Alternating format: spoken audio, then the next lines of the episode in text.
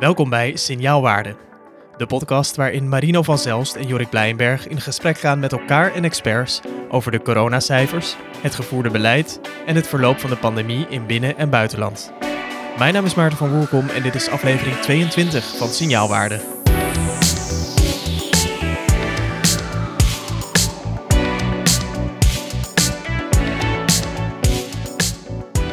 Welkom bij de eerste aflevering van het tweede seizoen van Signaalwaarde. Het is vandaag 22 oktober 2021 en dat is dag 603 van de coronapandemie in Nederland. En uh, we gingen het vorige seizoen er redelijk feestelijk uit, Marino en Jorik, uh, want de anderhalve meter samenleving was afgeschaft en uh, die zou ook niet meer terugkomen. Dat was mijn voorspelling. Ja, ik knijp hem wel een beetje nu. We gaan het daar zo meteen uitgebreid over hebben. Uh, dit is dus de eerste aflevering van het tweede seizoen. En uh, zoals we vorige keer al bespraken, gaan we een aantal dingen anders doen. We gaan een klein beetje weg van de dagelijkse cijfers en de dynamiek die dat zich met zich meebrengt. Omdat, ehm, nou ja, na anderhalf jaar en 21 afleveringen podcast, um, dat inmiddels hopelijk goed uitgelegd is. En dat is toch waar we de focus van signaalwaarde willen houden. Op duiding en uitleg op de inhoud. Uh, dus daar gaan we zeker mee door. En uh, dat doen we uh, vandaag met z'n drieën, Marino en Jorik. Maar binnenkort ook weer met een aantal boeiende experts. Zoals we al eerder noemen, maar we hebben al een aantal mensen vast kunnen zetten. Onder andere Marieke Leurs en Marijn de Bruin. Marieke Leurs is hoofd van de gedragsunit van het RIVM. En Marijn de Bruin is de chef wetenschappelijk onderzoek daar. Volgens mij noemt hij zichzelf de kale van het RIVM. Mm -hmm, ja, ja, ja. Nou goed, daar moeten we hem dan maar op bevragen. Um, en binnenkort... Ja, en wij zijn zoals iedereen weet inderdaad fan ook van de gedragsunit. Dus we zijn ontzettend blij dat ze aanschuiven. Ja, superleuk. Ja, dus dat gaan we, uh, gaan we binnenkort uh, voor jullie opnemen. En ook Joost Vullings is binnenkort bij ons te gast. Hij is politiek journalist bij Eén Vandaag en voorzitter van de parlementaire persvereniging. Om te kijken hoe het krachtenveld in Den Haag nou eigenlijk werkt. Want we hebben het vaker gehad over um, uh, de wetenschap versus de politiek. Ergens gaat natuurlijk het wetenschappelijk advies over in politiek beleid. En hoe werkt dat krachtenveld nou? Uh, daar gaan we uh, met Joost Vullings over praten. Maar nu eerst. Um, uh, we hebben een van onze afleveringen die het meest beluisterd is in het eerste seizoen. daar zat een fragment in en dat is ook weer toepasselijk. En, Hans, nou... de besmettingen stijgen. Hans, de besmettingen stijgen. Ja, dit is dus wederom het geval en we kunnen er niet omheen. Dus daar gaan we het vandaag over hebben. We gaan het hebben over uh, de stijgende uh, hoeveelheid besmettingen. Hoe dat nou kan, wat het nou betekent. Want uh, zoals we vorige keer al noemden, um, het Nederlands coronabeleid gaat niet meer over besmettingen, maar gaat over ziekenhuisopnames. Daarbij horen we in de media best wel wat alarmerende berichten over de ziekenhuizen, voornamelijk rondom de Bijbelbelt. Staphorst is veel in het nieuws, uh, samen met het ziekenhuis in Zwolle, wat zegt geen IC-capaciteit meer te hebben door uh, een piek in het coronapatiëntenaanbod. Um, dus daar moeten we het over gaan hebben. We gaan het hebben over de effectiviteit van vaccinatie, want dat is wat de situatie nu wel heel erg anders maakt en de aankomende maanden. Um, we gaan weg van de opinie en we gaan het hebben over de data in verhouding tot het beleid. Laten we beginnen met uh, de oplopende besmettingscijfers. Uh, Marino Jorik, we zouden daar niet meer naar gaan kijken. Tenminste, als we de officiële kabinetslijn volgen, is dat um, niet iets waar we ons druk op maken. Zeker niet als we naar de routekaart kijken die we uitgebreid besproken hebben. Overigens vind je op signaalwaarde.nl slash routekaarten alle routekaarten die het kabinet heeft gemaakt om ons door de coronapandemie heen te loodsen. Mocht je daar nog eens naar willen kijken um, en een soort van richting willen vinden. Um, maar die oplopende besmettingcijfers, uh, jongens, is dat nou iets zorgelijks en um, uh, hoe moeten we dat zien? Hoe moeten we dat gaan interpreteren? Hoe staan we ervoor? Ja, goeie, altijd weer een goede vraag. Uh, ben ik.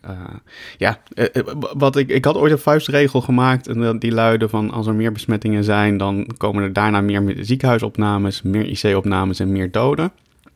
Um, en uh, die vuistregel geldt eigenlijk nog steeds. Ja, het is vrij simpel. Uh, alleen is de, de verhouding iets anders. Dus er zijn uh, nu ongeveer. Er zijn, er, er zijn nu wat minder ziekenhuisopnames dan, dan vorig jaar. En minder IC-opnames en minder doden. Omdat er een flink deel van de mensen gewoon beschermd is. Als mensen zich testen, geven ze ook aan bijvoorbeeld of, of ze gevaccineerd zijn, ja of nee. En heel veel positieve test, mensen die positief testen, die zijn ook uh, uh, al gevaccineerd. En het mooie daarvan is dat ze ook goed zijn beschermd dan tegen ernstige ziekte en dood. Um, los daarvan hebben we nog steeds hetzelfde mechanisme. Ja, meer besmettingen leiden, en dat zien we nu ook, tot meer opnames en meer doden. Ehm, en dat gaat best wel hard. Zoals je in het begin al zei, de routekaart geeft aan uh, van wanneer komen we in ernstig. Nou, dat is als we een bepaalde grens behalen uh, met ziek, ziekenhuisopnames en IC-opnames. Nou, die, die grens van ernstig komt snel dichtbij. Uh, maar besmettingen, ja, we sturen er niet meer op. Maar het is voor het kabinet, zoals we vorige, uh, vorige aflevering ook hebben besproken, nog wel een van de contextfactoren die ze gebruiken. Dus dat betekent dat als je bijvoorbeeld uh, naar niveau ernstig zou gaan, dus dat is 100 ziekenhuisopnames per gemiddeld per dag, dan kan je natuurlijk wel al gaan kijken van als je maatregelen gaat neemt, oké, wat is de trend uh, van bijvoorbeeld het aantal besmettingen. Nou, als dat heel snel stijgend is, dan neem je andere maatregelen dan als die weer aan het dalen is. Dus ook de regering kijkt er natuurlijk nog wel naar, maar ze kijken er minder naar. Want we zitten nu een kleine vier weken nadat de anderhalve meter samenleving in Nederland tot een halt is geroepen. Uh, Marino, het stijgen van deze besmettingscijfers, is dat een direct gevolg van het loslaten van die maatregelen?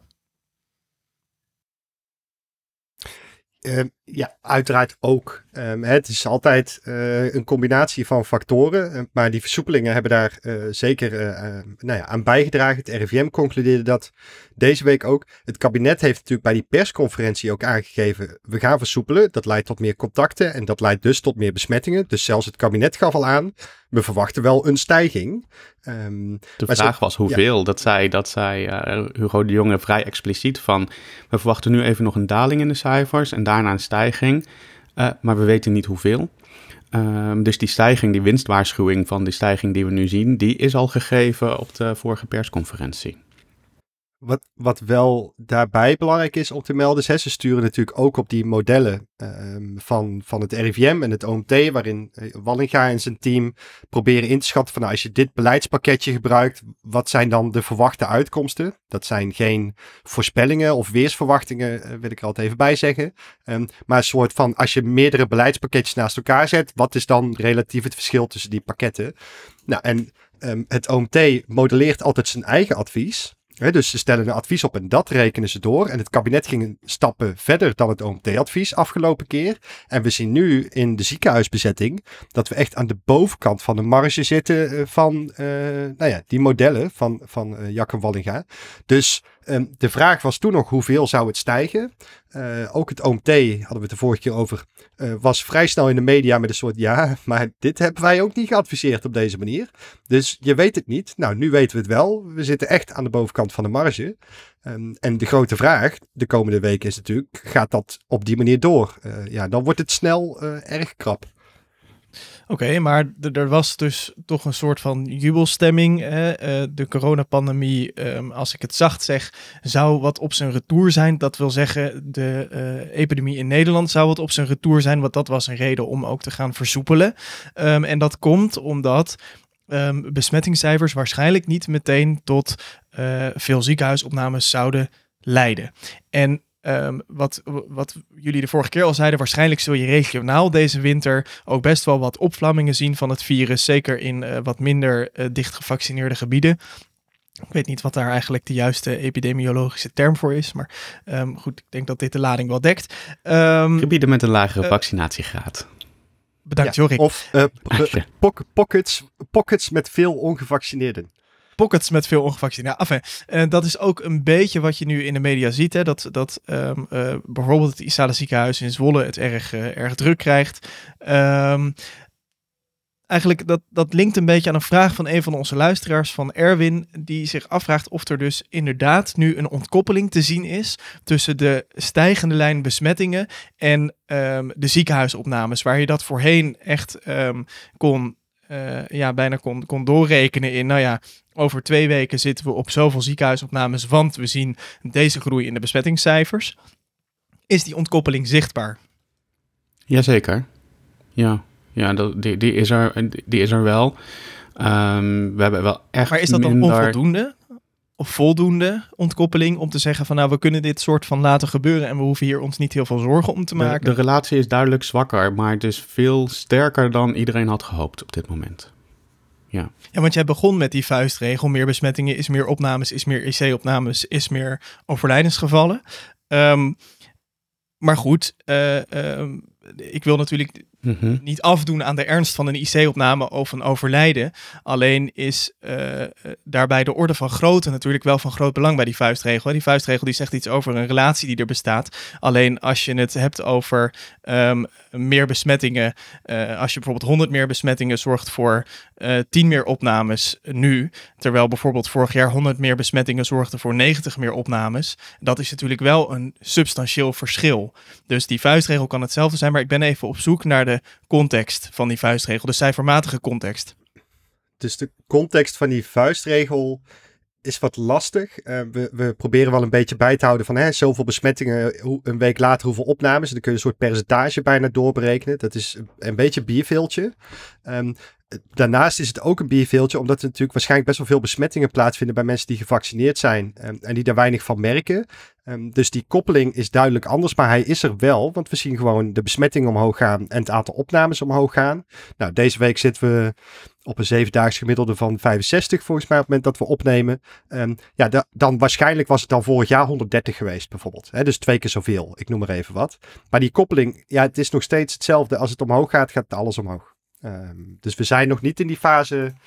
ehm, en ik vraag me natuurlijk af in hoeverre we ooit in die fase gaan komen. Waarin je gewoon zegt: laat de boel maar helemaal lopen. Er gebeurt toch niks in het ziekenhuis. Ehm, dat is nu zeker nog niet het geval. Maar is, is, is dat iets waar we, ehm, waarnaar gestreefd kan worden überhaupt? Als we kijken naar hoe het virus zich epidemiologisch gedraagt. eh, dat er niks gebeurt in een ziekenhuis is misschien ook een eh, utopie waar niet per se op gestuurd wordt. Ehm, ik bedoel, als ik kijk naar... Eh, dat, laat ik beginnen met uiteraard de disclaimer: corona is geen griepje. Maar als je kijkt naar influenza, waar ehm, de ziekenhuizen ook gewoon seizoensgebonden een piek in eh, patiëntenaanbod van krijgen. En die dat ook gewoon moeten verwerken. Iets wat ehm, ook wel enigszins de afgelopen jaren als passend bij de ziekenhuiszorg wordt eh, gezien. Hè? Een, ziekenhuis heeft gewoon een aanbod passend bij de. Seizoenseffecten passend bij, eh, eh, nou ja, dat kun je zo klein terugbrengen als, als het slecht weer is, dan zal het op de eerste hulp drukker zijn met mensen die uitglijden op de fiets, tot ehm, als er een griepseizoen is, zullen ze op de intensive care drukker zijn met grieppatiënten. Ehm, er moet natuurlijk een moment komen, en dat is denk ik wat het, het kabinet ook, eh het demissionair kabinet ook heeft vastgelegd in de routekaart, dat je zegt, oké, ehm, de IC's en de ziekenhuiscapaciteit kan het niet meer aan. Ehm, en dat, dat is waar nu in de media ook een beetje eh, de, de onrust om ontstaat. En eigenlijk voor mij onduidelijke lijn ontstaat van, ehm, eh, nou ja, laat ik het even plat zeggen. Diederik Gommers zegt A, eh, Ernst Kuipers zegt B ehm, en, en de, kabinetslijn is C. Hoe staan ze er nou voor in die ziekenhuis? Want dat is toch waar we op sturen.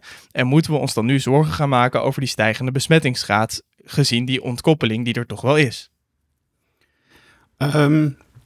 En er zijn best wel veel vragen in één. Ik ga proberen om te kijken of ik dat een beetje één voor één kan doen. Ehm, we zien dat het aantal besmettingen nu snel op, eh, oploopt. En dat zien we, we zien ook dat het aantal ziekenhuisopnames nu relatief snel oploopt. Eh, dat is één. Eh, vervolgens moet je kijken van wat kunnen ziekenhuizen aan.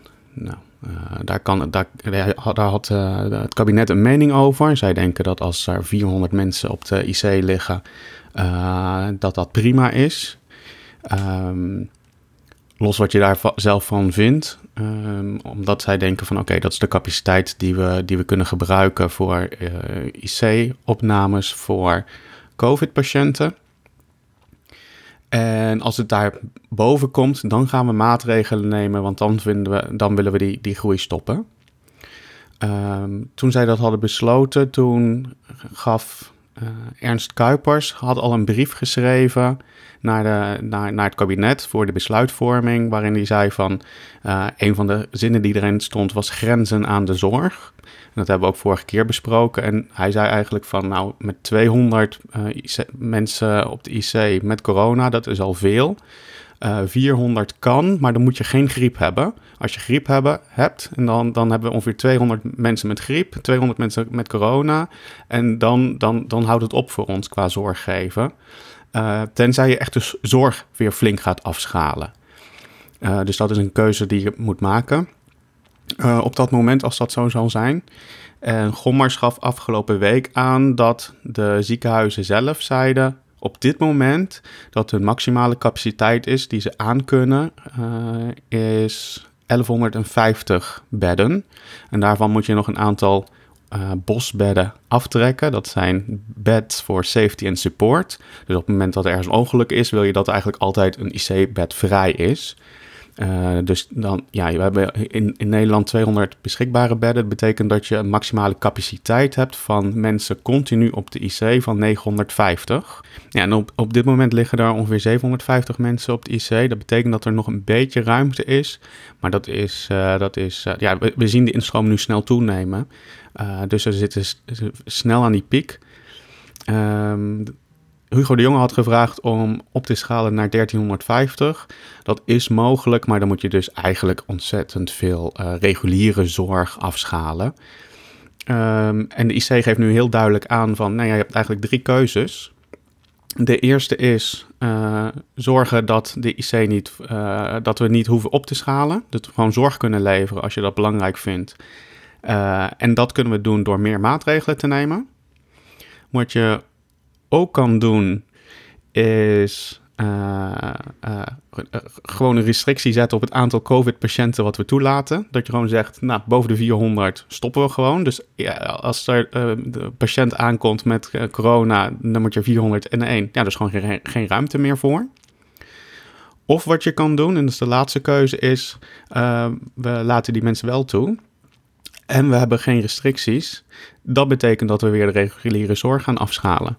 Uh, en dat zijn eigenlijk drie, drie keuzes. Ja. Of reguliere zorg afschalen, of mensen weigeren op de IC, uh, of, of, of maatregelen. Let wel, eh, kijk, mensen weigeren op de IC eh, kan misschien wel, maar dan hebben die mensen nog steeds wel zorg nodig. Dus, dus je kunt wel een slot op de IC zetten, maar dan gaan die mensen dus daarna wel ergens anders heen. Of naar de kliniek, uh, of de thuiszorg, of de huisarts. Dus het is niet dat het probleem ineens ophoudt te bestaan. Op het moment dat je de IC op slot gooit, het wordt gewoon verplaatst naar een plek waar het ook al krap is. Hè? Want realiseer dat als er 200 mensen op de IC liggen, liggen er 800 man in de kliniek. Ik noem maar even wat met corona. Dat betekent een instroom bij de spoedeisende hulp. Daar kan Maarten over meepraten, die nog iets groter is, want niet iedereen wordt opgenomen. En dat betekent ook bij de huisarts, die meestal de eerste check is, een nog grotere uh, toestroom aan mensen die zich melden met klachten, waarbij de huisarts dan moet beoordelen, moet jij ingestuurd worden of niet. Dus die 200 vertelt zich in een, een berg aan duizenden patiënten die druk leggen op de zorg op een bepaald stuk in de keten. Um, dus als ik jullie goed begrijp, dan is deze situatie niet eentje die um, gewoon kan blijven bestaan, omdat dat toch uh, waarschijnlijk zal gaan leiden tot overbelasting van het zorgsysteem jullie hebben die modellen ongetwijfeld bekeken van de, van de komende uh, weken. En dat is eigenlijk even waar ik met jullie naartoe wil. Want wat wijzen de modellen uit um, met de stijging zoals die nu gaande is? Um, de stijging zet uh, door. Dat dan even... de, de stijging was eigenlijk berekend voor uh, december, januari, februari en februari weer de daling. Piek in, piek in januari. Nou, we zitten nog voor november en het begint eigenlijk al de klauwen uit te lopen. Um, en ja, dan moet ik eigenlijk weer teruggrijpen op de vorige aflevering, waar toen we net versoepeld hebben, toen was ik boos op voornamelijk de Tweede Kamer. En dat ben ik nog steeds, omdat toen eigenlijk dit voorzien had moeten zijn en kunnen zijn. Van laten we even bedenken van wat kunnen we als zorg, wat kan de zorg aan? Dus even laten we met z'n allen goed luisteren naar de zorg van wat kunnen ze aan. En op basis daarvan dan beleid maken, zodat je die keuzes kunt maken. Dus de keuze tussen gaan we meer maatregelen nemen, gaan we stop zetten op IC of, of, of uh, gaan we de zorg afschalen. En die discussie had gevoerd kunnen en moeten worden. En ja, nu wordt dat, uh, volgende week komt een beslissing en dan gaan we weer een debat hebben daarna. En dan gaat die discussie natuurlijk gevoerd worden, omdat gewoon de, ja, de, zorg loopt op zijn achterste benen. Dus dan moet je, maar dan voer je die discussie weer onder enorme druk. Terwijl we die discussie prima een maand geleden hadden kunnen voeren. Oké, maar als we nu dus vooruitkijken, dan zeggen jullie, nou deze, deze stijging uh, was gemodelleerd voor veel later uh, in het winterseizoen. Um, daar kijken we nu naar. Jorik, jij schetste eigenlijk drie mogelijkheden. Dat je zegt uh, of je gaat je triage voor de intensive care anders inrichten. Of je gaat maatregelen instellen. Um, of uh, wat was je derde? is me even ontschoten. Reguliere zorg afschalen. Oh, sorry, of je, gaat reguliere, ja, of je gaat de reguliere zorg afschalen um, om meer ruimte te maken voor uh, de coronapatiënten in het ziekenhuis. Um, is er nu vanuit het, het Outbreak Management Team al advies hierover? Nee, maar ik vind dat ook niet de juiste instantie om dat te doen. Want zij. Um, um, kijk, uh, uiteindelijk de grenzen aan de zorg wordt natuurlijk niet door het Outbreak, het outbreak Management Team gaat ons adviseren over. Oké, als dit de uitkomst is van het beleid, wat moet je dan precies doen? Welke maatregelen hebben dan e-, zoveel effect dat je uh, ook die. die uh, wat, wat is het effect van de maatregelen? Dus zij gaan er niet over om een standaard te zetten. Ze hebben een, een, een opdracht gekregen van uh, en adviseren over die drie belangrijke punten, namelijk zicht houden op het virus, het beschermen van kwetsbaren in de samenleving en een acceptabele belastbaarheid van de zorg. Uh, maar wat acceptabel is, dat is natuurlijk iets wat zij niet per se bepa bepalen. Dat, dat moet, in dit geval is dat natuurlijk de verantwoordelijkheid van, van de demissionair kabinet en de Tweede Kamer. Nou, gaan we dus kijken hoe zij zich... Ja, en, de en de ziekenhuizen schreeuwen natuurlijk nu al zorginfarct. Dus zij zeggen eigenlijk nu, wat er nu gebeurt, is al niet meer acceptabel. Ja, dus daar gaan we uiteindelijk meer over horen vanuit politiek Den Haag. Uh, in de loop van volgende week? Volgende week komt het uh, OMT bij elkaar, volgende week vrijdag, dus exact over een week. Dan gaat het kabinet beslissen in het Katshuis, dat is volgende week zondag. Dan wordt de uh, persconferentie gehouden daarna en dan hebben we de week daarna uh, ook het Kamerdebat, waar de Tweede Kamer dan een mening gaat hebben over de plannen van het kabinet, demissionair kabinet. Sterker nog, ik sprak net politiek journalisten openbaar, dus het is geen scoop. Um, maar die, die hadden even de wandelgangen gepeild. En um, daar kwam eigenlijk terug van, nou, wat ze overwegen is de versoepelingen die voor begin november gepland stonden. Dat is namelijk uh, de 75% capaciteitsbeperking en de nachthoreca dicht om 12 uur. Dat stond voor begin november gepland om dat ook los te laten. En het idee is nu, nou dat gaan we dan misschien uitstellen. Maar er is nog geen enkel geluid over. Gewoon op de een of andere manier moeten we misschien eens wat gaan dempen op die epidemie. Uh, dat lijkt niet het geval. Dus het vermoeden is nu, maar dat is echt nog wandelgangen, dat we over twee weken een soort verhaal krijgen als het niet ineens weer verder de bocht uitvliegt. Met ja, uh, de stijging was verwacht. Dus we stellen het even uit om te kijken of het uh, door blijft stijgen. Wat dan het geval gaat zijn waarschijnlijk. We gaan het zien over twee weken. Ja. Ik wil even terug naar het virus zelf. Want online in de media en in de internationale gemeenschap is er veel onrust in verband met een nieuwe virusvariant de AY 4.2 variant van het coronavirus. Niet een hele toegankelijke naam en ook geen makkelijk onderwerp. Het roept veel vragen op, want moeten we hier ons nou weer uh, extra zorgen om gaan maken? Uh, gaan we misschien weer een grote piek zien door deze variant in de besmettingscijfers en ook in de ziekenhuisopnames in overlijdensgevallen? En kan het misschien om de immuniteit die opgebouwd is door doorgemaakte ziekte of vaccins heen, waardoor het weer meer mensen zou kunnen besmetten. Om tot een goede beantwoording van deze vragen te komen en recht te doen aan de complexiteit van het onderwerp, hebben we contact opgenomen met viroloog Marion Koopmans en zij nam de tijd om onze vragen en jullie vragen te beantwoorden.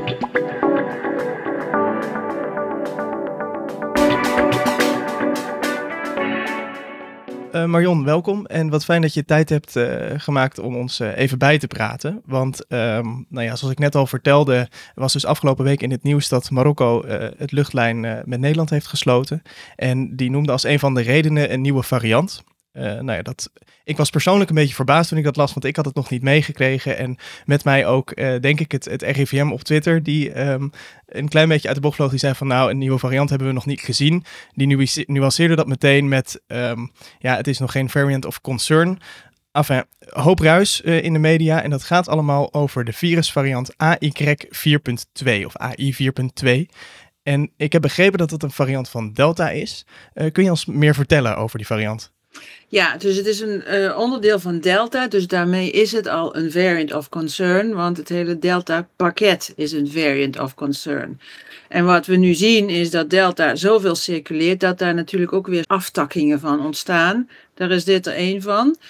Ehm, en daar is uh, van de week, afgelopen week, wat over aan de bel getrokken, omdat in, in de Britse data ze nu zien dat die wat aan het toenemen is. Dus dat zou be kunnen betekenen dat die weer net iets uh, makkelijker verspreidt dan de, de moedervirussen, de, de, de, de, de delta-virussen waar die vandaan komt. Dat is wat er aan de hand lijkt te zijn. Uh, dat was gegevens vanuit uh, het Sanger Center. Die doet, dat is een van de instituten die heel veel sequencen. En die hadden de gegevens van een aantal weken nu op een rij. En dan zien ze echt dat die, dat die ja, geleidelijk aan toeneemt. Ja, en dat is nu rond uh, 7% in de laatste data. Ja, dat klopt. Um, en zij schatten um, dat daarmee de, de besmettelijkheid of de, de, de, transmissibility van dit virus net weer ietsje hoger is dan uh, de voorganger. Uh, en zij schatten dat op 10 tot 15 procent. En dan is de vraag, ja, hoe komt dat dan? Uh, dus dit is allemaal nog niet zeker, hè? dus dat, dat is de fase waar we in zitten. Maar in ieder geval zit er uh, één mutatie op een plek, wat ook een uh, plek is waar tegen eh, immuunresponsen gericht zijn. Dus het zou kunnen betekenen dat die weer ietsje ontsnapt. Ehm, dat zal geen dramatisch zwart-wit verschil zijn. Maar het is steeds dat graduele veranderproces wat we zien, wat ook die virussen doen hè, onder uh, kijk, delta kan blijven circuleren, dat hebben we gezien. Ook in uh, deels immune mensen, maar daarmee krijg je natuurlijk toch een selectieproces. Dus het, ja, daar lijkt het nu op dat, dat, ja, dus dat het gewoon weer een, een selectie is van een virus wat net weer ietsje een voordeel heeft. Kan je daar wat meer over vertellen, over het gedeelte wat verantwoordelijk is voor de immuunrespons?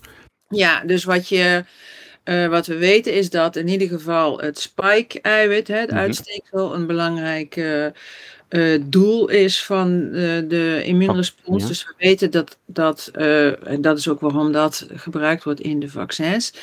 We weten dat je antistoffen krijgt, neutraliserende antistoffen. Dat wil zeggen, ze neutraliseren de infectie.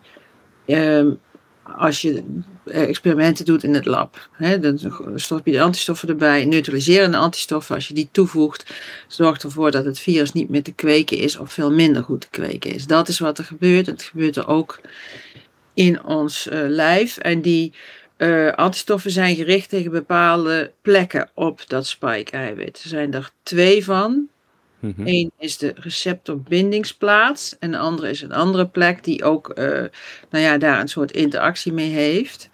En in deze variant, dus die AI 4.2, zit een mutatie in dat tweede stuk. Dus dat, uh, maar wat je dan ja. moet doen, om te weten, is dat ook echt zo? Moet je die virussen kweken? Moet je die experimenten doen in het lab? En dat is nog niet uh, gebeurd, dat is gaande. Maar daar heb, hoe, dus... hoe lang duurt zo'n experiment om te doen? Uh, dat hoeft niet lang, dat kan, een week, kan in een week als je een goede, goed isolaat hebt. Dus een, mm -hmm. een, het virus in kweek hebt. Uh, en daar zit wel weer een soort trucendoos bij. want ook bij het kweken in de meest gangbare cellen die gebruikt worden in virologische labs, zie je dat er mutaties ontstaan. Dus dan weet je weer niet van is dat nou door de kweekaanpassing of is, dat, is die ene mutatie hier verantwoordelijk voor. Dus met een beetje geluk lukt dat in een week, maar er zit, het, het, is gewoon technisch lastig. Het is technisch lastig en je moet het heel goed checken van wat, wat heb ik nu precies in handen? Is dat inderdaad het virus wat, wat lijkt op zoals het mm -hmm. in de mhm. patiënt zat? Zitten er geen mutaties in? Dan moet je checken, daarvoor moet je sequencen. Uh, en dan, uh, mm -hmm. dan moet je dus die vergelijkende studies doen. Dus één week minimaal. Dus als ik de uitleg nog heel even iets mag simplificeren. Dus op het moment uh, dat we deze ja, nieuwe variant van Delta eigenlijk vergelijken met de andere variant, dan is eigenlijk een van de, um, uh, je hebt nou ja, zeg maar twee sleutelgaten en er moet allebei een sleutel in om immuniteit te krijgen. En is een van die sleutelgaten is eigenlijk een beetje veranderd, waardoor onze sleutels in de vorm van vaccins eigenlijk niet meer goed passen en mogelijk het virus dus wat ontsnapt aan uh, de immuunrespons van het lichaam die daarop moet volgen. Ja, uh, maar het is maar één stukje van de immuunrespons. Dus uh, alleen die neutraliserende antistoffen. Maar je immuunrespons is veel breder. En dat is dus ook waarom eh, nou ja, de discussie over Delta en, en deze variant. Eh, het is geen game changer. Nee, want ik denk dat dat, dat dat nog wel ook in het achterhoofd van mensen zit natuurlijk. We hebben vier weken geleden hebben we eh, versoepeld. Ehm, als we kijken naar Delta in de context van versoepelingen, dan komt natuurlijk meteen het idee van begin van de zomer naar voren. Waarbij we een eh, enorme piek zagen in de aantal besmettingen. Ehm, kan deze Delta variant ook zoiets veroorzaken? En zien we dat nu ook in de stijgende besmettingen? Dat deze ehm, 4.2 variant zeg maar daar verantwoordelijk voor is? Eh, we zien natuurlijk die stijgende besmettingen, maar er is te weinig daarvan is deze variant om te zeggen die stijging komt door deze variant. Het is eerder, dus ik denk dat dat oorzaak en gevolg omdraaien is. Eh, want hoeveel, ja, als je veel circulatie krijgt, dan heb je ook, dan hou je het risico van dit soort eh, aan, aan net weer even ietsje verder aangepaste virussen.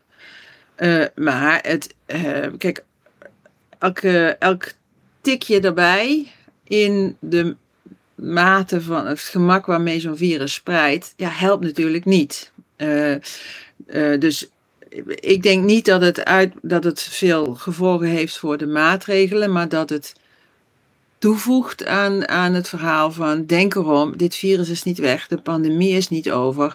Eh, we hebben nog steeds rekening te houden met deze infectie. En eh, dat betekent dus ook echt wel toch blijven benadrukken dat, je, dat er maatregelen eh, eh, nodig zijn. Dat je daar zelf ook gewoon goed bij moet blijven nadenken. Even terugpakkend op wat je ehm, hiervoor zei. Dat ging over van de antistoffen zijn een deel van de respons. Ja. Ehm, dan is natuurlijk de vervolgvraag, en daar hebben we het ook de vorige keer over gehad, over de cellulaire respons. Ehm, heb, krijg je, krijgen we daar makkelijk inzicht in? Wat het effect van bijvoorbeeld een, een, een delta, A, Grieks I, punt 4.2 is op daarop, of dat ook minder is of niet? Misschien ook nog heel even kort toelichten wat de cellulaire respons ook weer is voor de mensen die dat tijdens het luisteren van deze podcast niet helemaal meer paraat hadden. Nee, dus je weet, eh, nou ja, als, als je een infectie krijgt of een vaccin, dan eh, zorgt dat dat aan de ene kant antistoffen aangemaakt wordt en aan de andere kant zet het bepaalde cellen van het immuunsysteem op een soort eh, actiestand. Eh, dus wa- waarbij eh, in feite, als je het simpel zegt, zeg je van eh, ze hebben dan het virus één keer gezien. En als dan de volgende keer dat virus, als, als iemand in contact komt met dat virus, he- heeft dat deel, heeft de cellulaire deel van de immuunrespons, kan veel sneller in actie komen. Dus dat is, dat is in feite wat er gebeurt. Ehm, en is dat, is dat ehm, ehm, beïnvloed door deze eh, mutaties? Nou, daar geldt hetzelfde voor. Dat kun je dus ook bekijken. Dat moet je dus ook bekijken in eh, laboratorium. Dus wat, eh, dat zijn ook studies die wij bijvoorbeeld doen. Eh, dus wat je dan hebt, is je hebt eh, immuuncellen van mensen die de infectie hebben gehad of een vaccin hebben gehad, of allebei. En dan eh, doe je in het lab eh experiment waarbij je kijkt van hoe goed zijn of, of word- worden die eh, cellen inderdaad geactiveerd. Dat kun je meten als je dit virus erbij stopt. En dat doe je dan dus met delta met, met deze variatie, met delta zonder deze variatie, met alfa, met pre-alpha. Mhm, mhm.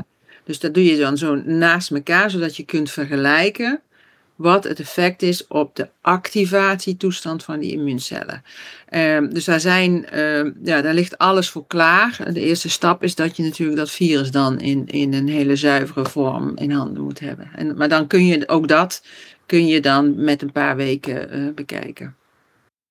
Oké, dus samengevat is het eigenlijk een variant eh, die, omdat het een Delta-variant is, inherent een variant of concern is. Ehm, niet een variant waar we misschien eh, direct eh, enorme grote gevolgen van zien, maar wel eentje die onderstreept dat het coronavirus in eh, Nederland en de wereld nog zeker niet beteugeld is. Klopt dat zo? Dat klopt. En als dus klopt dat die inschatting is van 10 tot 15 procent nog weer besmettelijker. ja, dan, dat, dan merk je dat in nog weer ietsje gemakkelijkere verspreiding. Ehm, en maar de maatregelen blijven vergelijkbaar. Dus even voor de vergelijking. Uh, 10 tot 15 procent, stel dat dat klopt, dat is wel echt duidelijk minder dan wat we, het verschil wat we zagen tussen bijvoorbeeld de, de varianten voor alfa en de alfa variant. En het verschil tussen alfa en delta. Dat was echt veel, veel uh, grotere sprong in uh, besmettelijkheid. Maar en toch hoor ik je ook zeggen dat hoewel vaccinatie natuurlijk ons belangrijkste wapenfeit is, um, uh, we het mogelijk met alleen vaccineren niet gaan redden. Uh, nou ja, dat zien we ook wel, hè? want is natuurlijk de vaccinatiegraad is behoorlijk hoog. We hebben nog steeds wel uh, ook wel een grote groep die niet gevaccineerd is. Maar wat je ziet is dat de, de, de, vaccinatie de circulatie minder tegenhoudt dan het ernstig ziek worden. Dus als je kijkt naar de mate van bescherming van vaccins tegen de ziekenhuisopnames, dan is dat veel hoger dan de bescherming tegen infectie. Dus als we die infectie ook gewoon, hè, ja, dat is ook een knop waar je aan kunt draaien. Dat gaat natuurlijk met andere maatregelen. Oké. Gaan we in de toekomst nog veel van dit soort varianten tegenkomen? De laatste aflevering waar je bij ons was, was aflevering 15. Hadden we, die hadden we ook getiteld uh, Expect the Unexpected. Ja, precies. Ja. Uh, ja, het hoort bij virussen. En het hoort bij uh, grootschalig circulerende virussen. Dus ja, ik denk dat we daar zeker rekening mee moeten houden. Toen vroeg ik ook um, to, van, van blik op de toekomst, um, lig je ergens wakker van? Uh, toen was het antwoord, uh, dat ging over de, uh, de verdeling van de vaccins, die niet, die, die niet goed was. Eigenlijk weer opnieuw de vraag, lig je op dit moment als viroloog nog ergens wakker van? Nou ja, de, hoe lang het duurt eigenlijk. Hè? Uh, dus, en die verdeling van vaccins is um, uh, nog steeds echt een groot probleem. Um, en wat je nu ziet, ik ben ook echt, uh, ja, ik sta wel achter die oproep van ga nou niet praten over boosters als er echt nog de primaire vaccinaties in een deel van de wereld nog niet gezet zijn. Maar ja, je ziet ook wel langzaam maar zeker gebeuren dat je er misschien wel over moet gaan praten. Mm-hmm. Want uh, de, de, waar ik mij zorgen over maak, is, uh, je, ziet in de maatschappij toch een beetje het gevoel van, hé, hey, dit, is, dit, is geweest, we zijn er klaar mee, we gaan gewoon open, uh, nachtclubs, die discussie. Terwijl we nog wel een winter ingaan waar we echt nog steeds impact hebben van dit virus. Is echt, als je alleen naar COVID kijkt, is het duidelijk minder dan vorige winter. Maar het komt er wel allemaal bij op een systeem wat echt al wel moe is. En uh, in die zin, uh, ja, verwacht ik wel dat de winter nog uh, best wel lastig wordt. Mogelijk een lastige winter voor de boeg dus. dankjewel Marion voor je tijd en uitleg. Ja, graag gedaan. Mooi hè?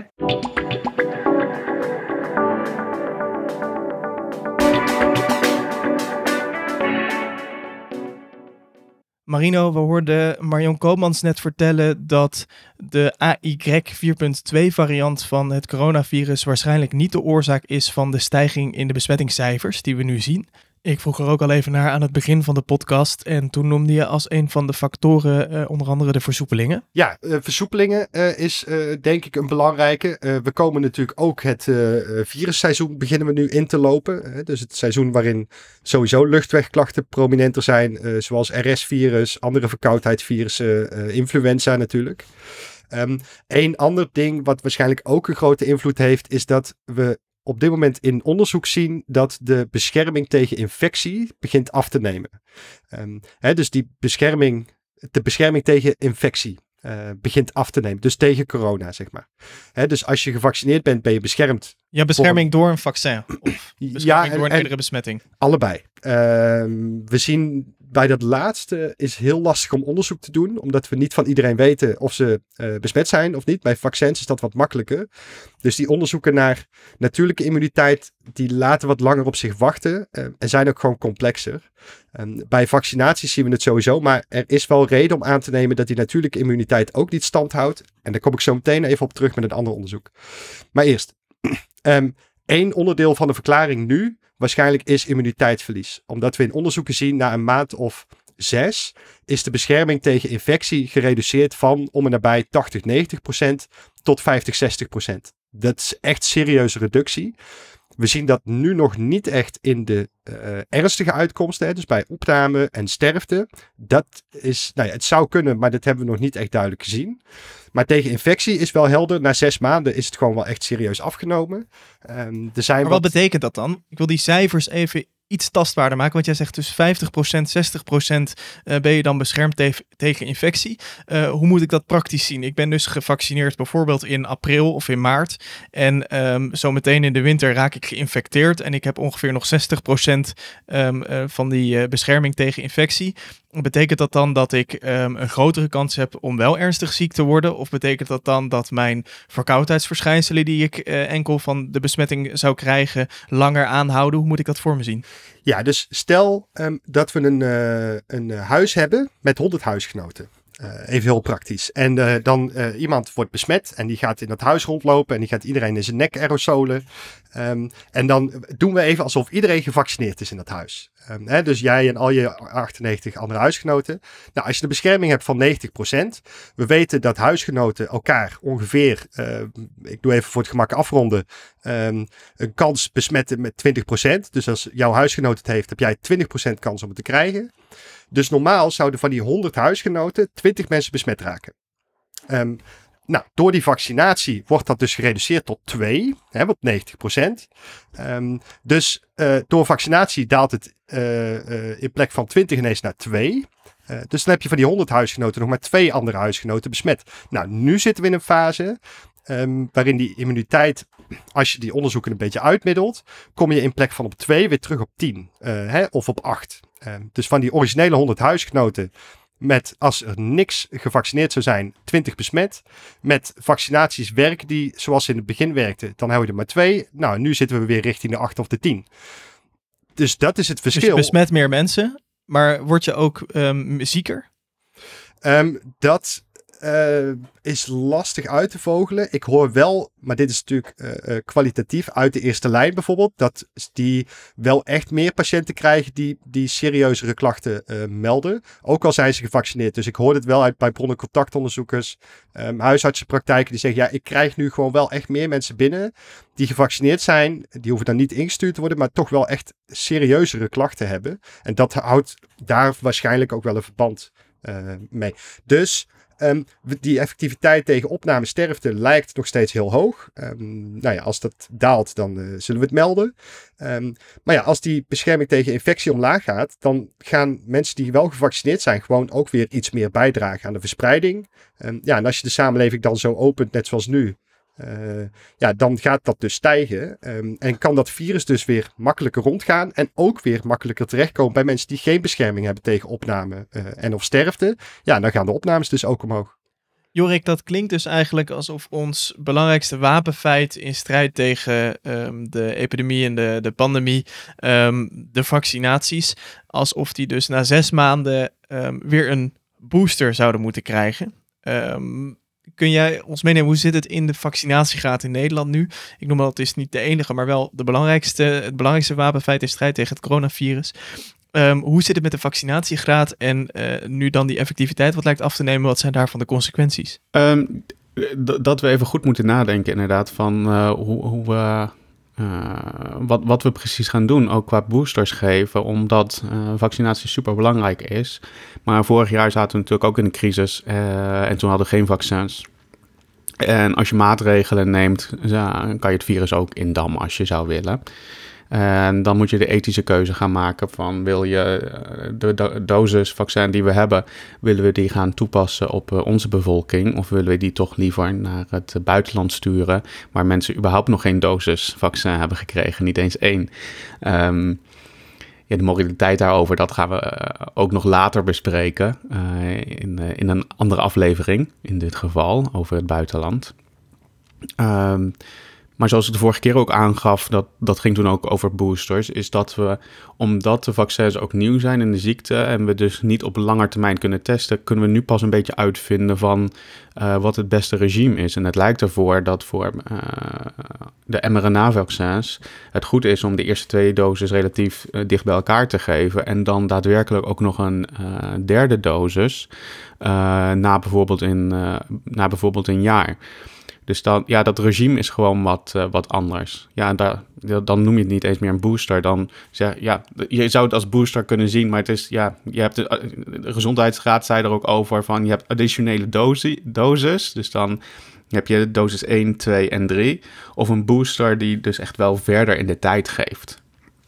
Uh, om, om je, ja, dus ik vind, vind het ook wel lastig om daar nu verder en dieper op in te gaan, omdat er nog, ja, we leren elke dag bij. Dat is eigenlijk de hele korte samenvatting. We leren elke dag bij van wat het verstandigst is qua vaccinatie en wat de beste bescherming biedt tegen dit virus.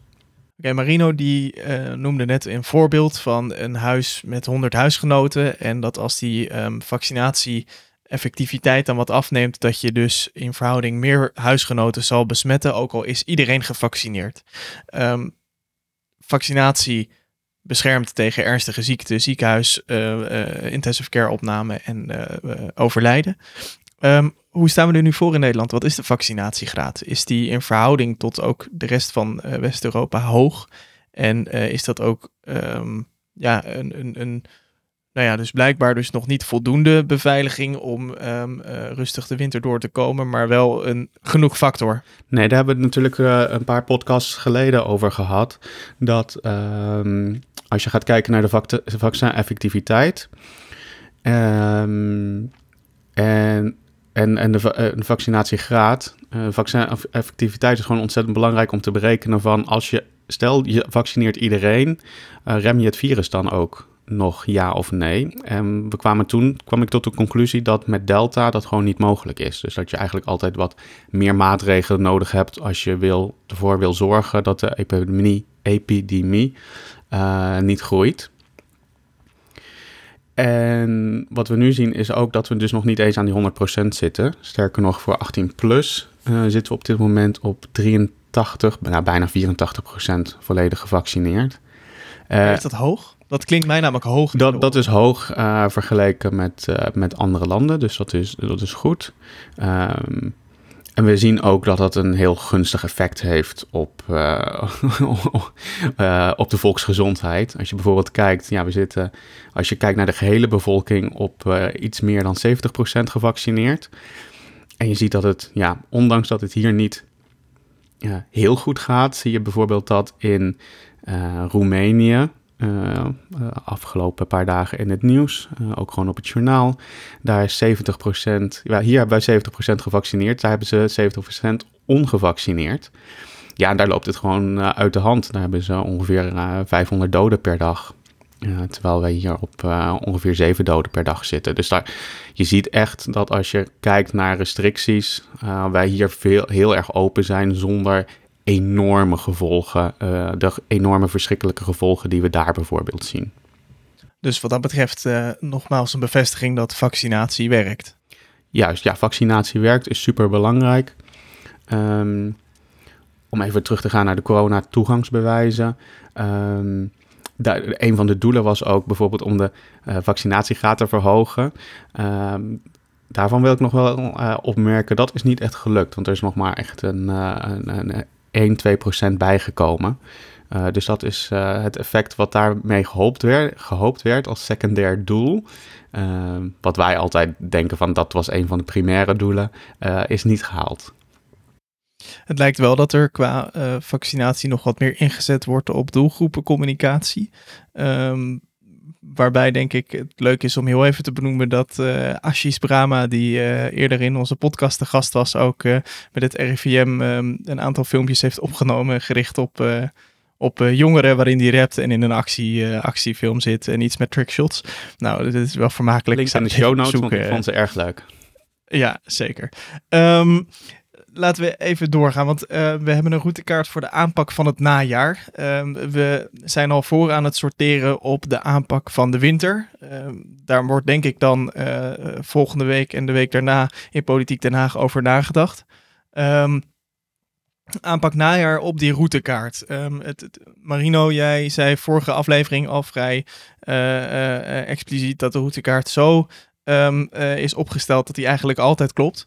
Ehm, waar staan we nu concreet op die routekaart?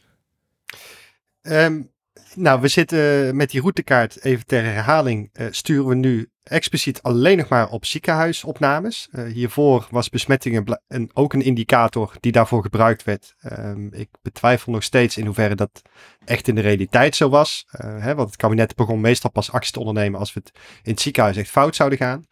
Ehm, maar nu is het echt ziekenhuisopnames en eh, we zitten nu in het risiconiveau zorgelijk. En we zouden naar ernstig schieten bij 100 opnames in de kliniek. eh, gemiddeld in de afgelopen week of 25 IC-opnames.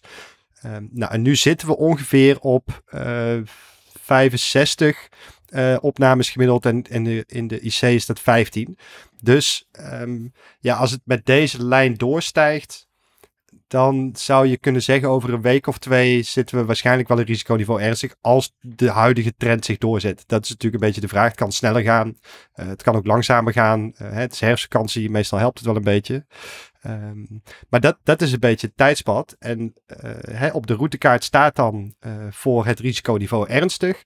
Zijn er een aantal opties. Eén, dat is een verbrede inzet van het coronatoegangsbewijs. Uh, hè, dus nu hebben we het vooral in horeca en eh, culturele binnenruimtes eh, waar je dicht op elkaar zit. Eh, hè, ik noem maar even wat, een theater of een bioscoop.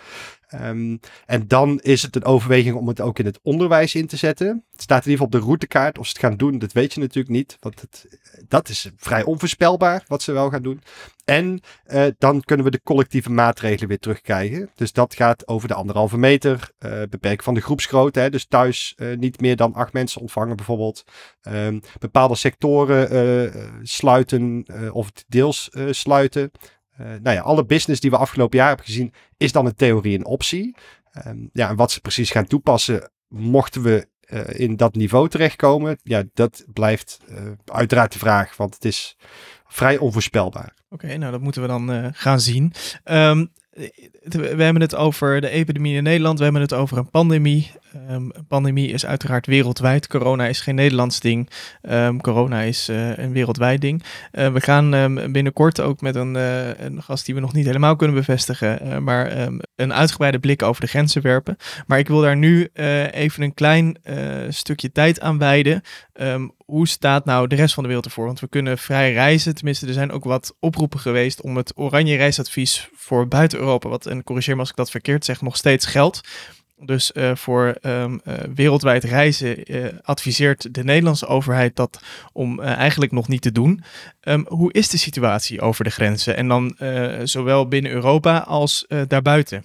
Nou, dat verschilt een beetje per uh, land. Laten we bijvoorbeeld even kijken binnen Europa. De WHO kondigde namelijk uh, twee dagen geleden aan dat Europa het enige continent is waar de epidemie nu aan het stijgen is. Uh, in vergelijking met alle andere continenten. dus dat was een interessante opmerking bij die WHO-persconferenties die ze nog steeds wekelijks doen. Waarvoor credits. Um, maar Europa zit dus echt in de lift. Uh, we zien bijvoorbeeld in België gaat het vrij uh, rap. Uh, nou, Engeland is al een paar maanden best wel hoog. Daar kom ik zo meteen even op terug. Er zijn een aantal landen waar het nog wel oké gaat. Italië is daar een voorbeeld van. Duitsland gaat het ook nog wel redelijk. Frankrijk, Duitsland zit wel in de stijgende lijn. Frankrijk zit nog steeds in een dalende lijn. Nou, dan heb je de voorbeelden in Scandinavische landen. Daar gaat het eigenlijk wel prima. Alhoewel Denemarken het enige land in Europa Nee, het enige Noordwest-Europese land is waar ze werkelijk alles hebben losgelaten. Vanwege de enorm hoge vaccinatiegraad. En, en, ja, en daar zien we toch ook het aantal besmettingen nu echt wel stijgen. Uh, alhoewel de sterfte uh, daar eigenlijk gelijk blijft. En daar zie je toch wel echt de winst van um, vaccinaties terug. Nou, in Engeland uh, is de paniek nu echt wel aan het toenemen. Um, zeker bij de NHS, hè, dus het, het uh, Britse zorgsysteem. Um, omdat ze daar gewoon al vrij lang een vrij hoge epidemie hebben. Hè. Die hebben die Freedom Day gehad, half juli. Toen ging het de tijd naar beneden. dat was iedereen eigenlijk een beetje verbaasd over van hoe snel het naar beneden ging. Ja, en toen trok het toch weer aan. En deze week hebben ze het hoogste aantal besmettingen weten te melden volgens mij van heel 2021. Ja, en de druk op de NHS is gewoon echt wel groot. Dus je ziet ook uh, hè, de directeur van de NHS gewoon naar de bel trekken met ja, mensen, we moeten wel iets gaan doen, want dit is gewoon echt niet houdbaar. Um, nou, afgelopen jaren heeft Engeland natuurlijk altijd een beetje maand op ons voorgelopen. Um, dus de vraag is nu of we weer de, de Britten achterna gaan. Um, met uh, echt ziekenhuisdirecteuren en de zorg die nu natuurlijk al aangeeft, jongens, dit kan zo niet doorgaan. Uh, ja, daar zeggen ze, uh, zitten ze nu meer in de fase met er moet echt iets gebeuren nu, want anders dan, ja, komt de druk, wordt er weer echt te hoog. Dus we zien in West-Europa ook wel stijging. Oost-Europa is het echt wel de bocht uit aan het vliegen. Uh, Letland is sinds vandaag weer in lockdown gegaan bijvoorbeeld. Um, die hebben omgerekend nu, on, eh, dus omgerekend naar Nederlandse context, ongeveer 20.000 besmettingen per dag. Um, ja, dat is gewoon absurd veel. Uh, dus je ziet een aantal landen daar, Roemenië uh, begint ook beweging te maken, um, die gewoon echt weer serieuze maatregelen nemen, omdat een onderdeel van de verklaring. De vaccinatiegraad is daar gewoon een stuk lager. Um, omdat het vertrouwen daarin uh, lager is in die landen.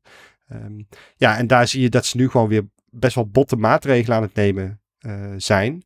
Uh, ja, ze kunnen bijna niet anders. Ligt dat ook in de lijn van verwachting dat dat zich zal verspreiden naar um, de meer westelijk gelegen landen in Europa? Ja, zolang je, zolang je hè, Jorik's favoriete thema vliegen tijdens de pandemie uh, gewoon volle bak toestaat, um, dan, dan is er import mogelijk, zeker. We hebben natuurlijk een paar checks hè, met, met vaccinatiebewijzen, dat soort dingen, of testen. maar ja, net zoals het corona-toegangsbewijs, dat werkt, maar het is niet 100% waterdicht. Dus de kans dat wij lopen te importeren is wel aanwezig. De andere kant van de medaille. Dat we ook dit soort maatregelen gaan zien? Hier in Nederland? Ja, bijvoorbeeld. Nou ja, kijk, dat is natuurlijk wel de vraag of wij weer lockdowns nodig gaan hebben. Iedereen hoopt van niet. Uh, Jaap van Dissel. Jaap van Dissel zei, ja, die verwacht geen hè, avondklok, lockdown, dat soort dingen.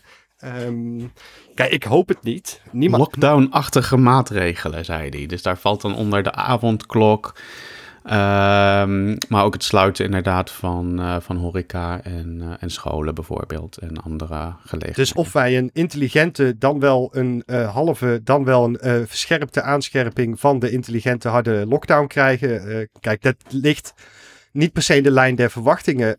Maar uh, er zit natuurlijk wel een grens aan. En hoe langer je wacht met actie ondernemen, uh, hoe groter de kans wordt dat het doorstijgt. En dat je op een gegeven moment steeds bottere maatregelen moet gaan nemen. Um, ja, en, of... en als we nou iets verder kijken, richting Azië bijvoorbeeld? Um, nou, wat wel interessant is, in China waren weer een paar uitbraken. Dus die hebben weer het uh, Chinese model toegepast. Namelijk lockdown en iedereen in een weekend testen. 10 miljoen man, eventjes. dat, dat blijft echt werkelijk indrukwekkend. Het is ja, je, ja, ik wil niet weten hoe ze het doen. Uh, over de ethiek uh, ga ik, uh, daar kun je van alles over zeggen. Maar Precies. epidemiologisch is het wel fascinerend. Um, dus je ziet, en nou ja, wat je ook ziet, um, is bijvoorbeeld Nieuw-Zeeland. Daar hebben we uh, lang met z'n allen naar gekeken van, nou, knap dat ze toch onder controle weten uh, te houden als, als epidemioloog. Hier is letterlijk buiten de deur, deur houden. En dat is nu toch wel um, echt moeilijker. Je ziet in, in uh, Auckland, dat, dat is die provincie waar eigenlijk alle besmettingen plaatsvinden, daar is het gewoon bijna niet onder controle te krijgen in de zin van dat ze het niet goed naar beneden krijgen. Ze houden het wel onder controle in de zin van dat het aantal besmettingen nog steeds vrij beperkt is. Ik bedoel, wij hebben op dit moment 15 keer zoveel besmettingen als gemeten als in um, Nieuw-Zeeland. Uh, maar ook daar gaat het de bocht uit. En wat ik interessant vind om in de Aziatische context te melden, is er was een paper twee weken geleden uh, wat liet zien uh, wat de attack rate in Iran is geweest. Hè, dus de attack rate is een term voor hoeveel mensen van de populatie zijn in totaal besmet. Dus een soort besmettingsgraad. En die hadden provincies, I you not, waar gemiddeld genomen een persoon anderhalf keer besmet was. Dus dat betekent van 100 mensen zijn er 150 besmettingen geweest. Um, dus dat was wel een vrij bizar resultaat omdat je dan tot de conclusie kunt komen dat het, het nastreven van groepsimmuniteit door natuurlijke besmettingen lijkt toch ook niet per se de beste rem op de epidemie uh, te zijn. Er zat veel onzekerheid in de schattingen, dus het liep dan van 50% tot 230%. Hè, dus echt gewoon twee keer per persoon besmet zijn geweest in de afgelopen anderhalf jaar. Maar zelfs bij 50%, dan heb je gewoon de hel dan zou in Nederland zou je dan dus gewoon uh, uh, bijna 9 miljoen besmettingen uh, moeten hebben gehad, zeg maar. Ja, het is bizar. Dus in Iran hebben ze ook niet heel erg proactief beleid gevoerd. Ja, en je ziet daar de consequenties um, gewoon wel van. Ja. Is er, is er wereldwijd wel sprake van een uitdoving van het virus? Nou, we beginnen dus nu weer eigenlijk aan een, uh, aan een nieuwe wereldwijde golf.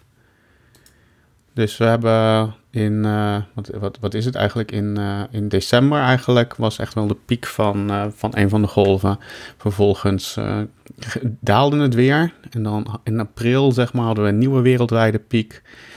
Toen daalde het weer en dan in ja, augustus zeg maar hadden we een piek die nu weer aan het dalen is. Maar dankzij, eh, mede dankzij Europa eigenlijk uh, stijgt het aantal besmettingen weer. Nou, en dan als je kijkt naar uh, doden, zeg maar, dat, dat volgt een soort vergelijkbaar patroon, waarbij de laatste piek wel iets lager is. Maar dan heb je het nog steeds, als we nu kijken bij John Hopkins voor de week van 17 uh, oktober, heb je het nog steeds over een kleine 50.000 doden per week. Uh, en dat is uh, wereldwijd, wat, uh, wat natuurlijk heel fors is. Um, en wat eigenlijk nog wel schokkender is als je die, die grafiekjes ziet, is dat we heel goed bezig waren met vaccineren. Dus er was geen vaccinaties gerapporteerd voor 2020. En dat loopt dan op naar per week zo'n. het gaat echt wel over honderden miljoenen vaccinaties per week. Dan hebben we het over 300 miljoen.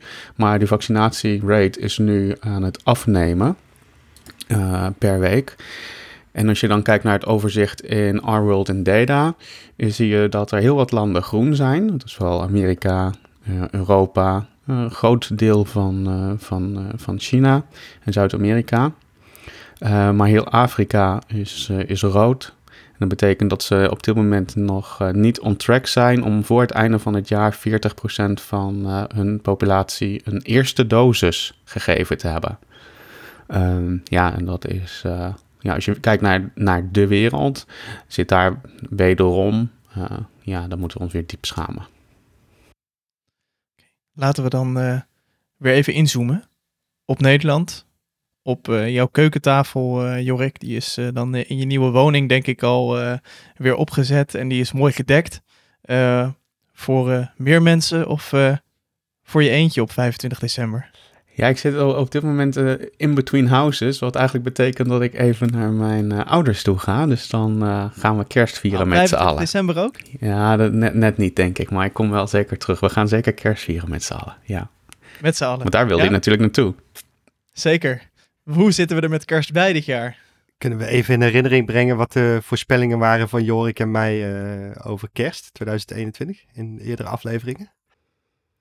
Ja, ik zei vorig, uh, ik zei jaar uh, rond de kerst. zei ik van, nou, uh, volgende kerst gaat het heel veel beter zijn dan, dan deze kerst. Wat in, toen in 2020 was. Alleen gaan we een heel moeilijk jaar krijgen. Omdat er rare dingen gaan gebeuren met en, de, en de besmettingen. En dan ook de vaccinaties. En, dat, en er zijn verschillende groepen. En nou ja, dat hebben we dus ook gezien. En ik ben nog steeds optimistisch over mijn eigen kerst, maar wat minder optimistisch over de Nederlandse kerst. Ja. Nee, want dat weet ik. Dat we in een of andere aflevering zei, Jor, zei Jorik van ja, ik ga kerst vieren bij mijn ouders. En toen zei ik ook nog inderdaad, nou ik geloof prima dat Jorik gewoon aan de kalkoen zit uh, uh, bij zijn ouders. Maar ik was iets pessimistischer met, met maatregelen gaan we sowieso wel zien. Maar ik ben nu bang dat ik toch te optimistisch nog was. Uh, want ik had het toen over thuiswerken, mondneusmaskers en regionale maatregelen. Maar als dit zo doorgaat, kunnen we wel tegen landelijke maatregelen aan zitten te kijken. Wat die precies zijn, is een beetje moeilijk te voorspellen. Want het beleid is, nou ja, onvoorspelbaar, wat we al eerder zeiden. Maar ik, mijn, mijn uh, eventuele optimisme over kerst 2021 begint ook wel af te nemen. Ook al was het zelfs lager dan dat van Jorik. Ja, en jij bent toch altijd wel de pessimist. En ook uh, ja, vorige aflevering uh, was ik echt een beetje, een beetje in doubt, zeg maar. Wat, wat gaat er precies gebeuren? Van, ik vond het eigenlijk alle kanten uit kunnen gaan. Uh, maar zoals ik al eerder zei, van wat je eigenlijk moet doen... op het moment dat je het ziet stijgen, moet je op tijd ingrijpen. En vandaag kunnen we weer constateren dat dat niet gebeurt. Ehm, en het gevolg daarvan is, is omdat je nu op een relatief hoog niveau zit met aantal patiënten al in de ziekenhuizen, is dat als je nu niet direct uh, wat harder ingrijpt, uh, je later nog harder moet ingrijpen. Um, niet geheel toevallig is er een jaar geleden ook een rapport verschenen van een of ander team met een rode kleur. dat exact dat betoogde. Um, ja, en we, en we zitten weer e-, eigenlijk in eenzelfde soort uh, adviessituatie. Van ja, je, eigenlijk moet je nu uh, wat maatregelen nemen, omdat je al, al hardere maatregelen later te voorkomen. Um, vandaar, Jaap van Dissel zei van, ja, we gaan, ik, ik heb geen zin in een, of we, we, gaan niet in lockdown-achtige maatregelen terechtkomen.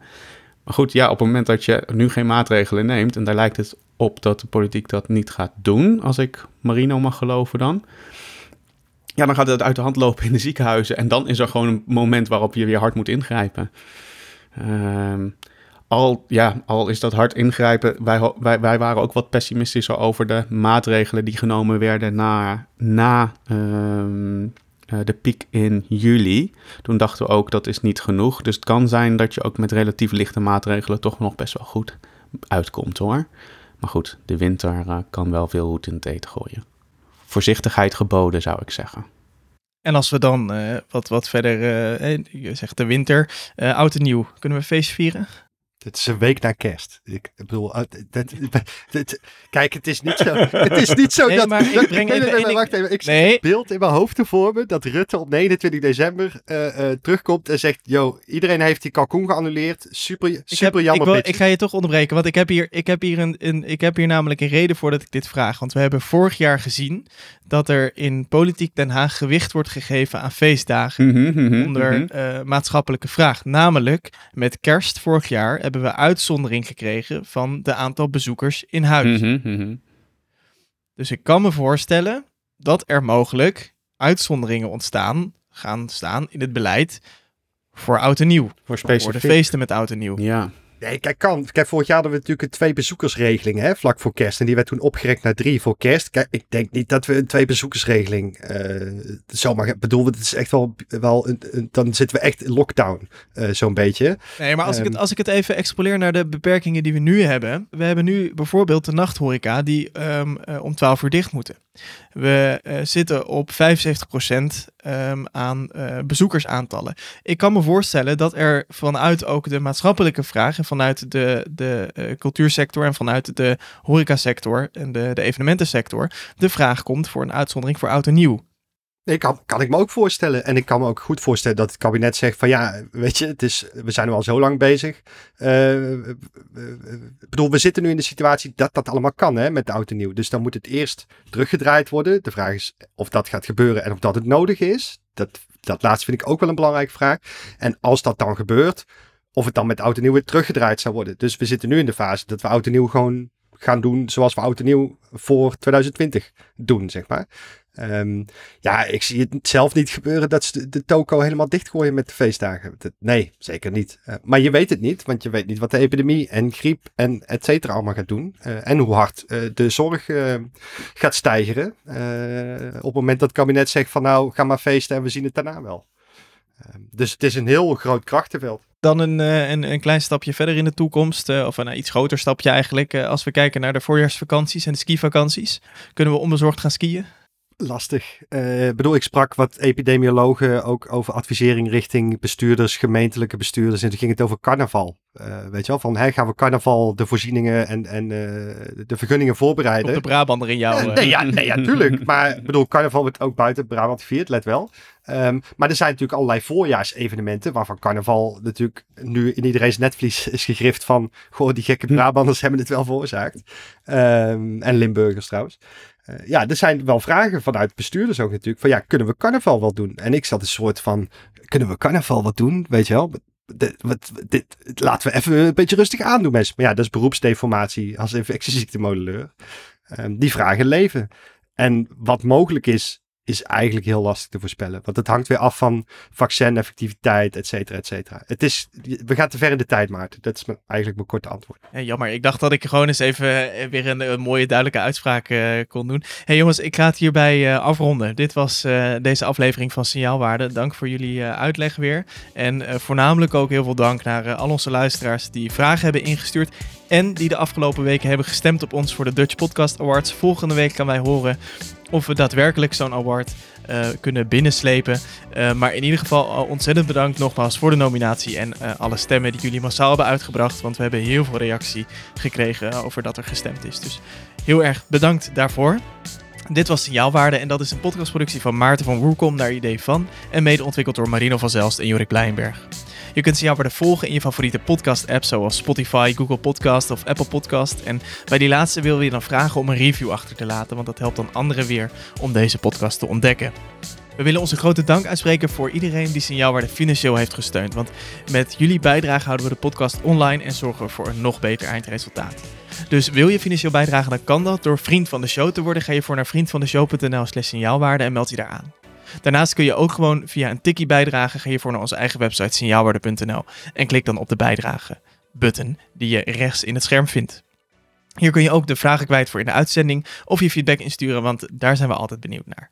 Dit was het voor deze keer. Bedankt voor het luisteren en tot de volgende aflevering.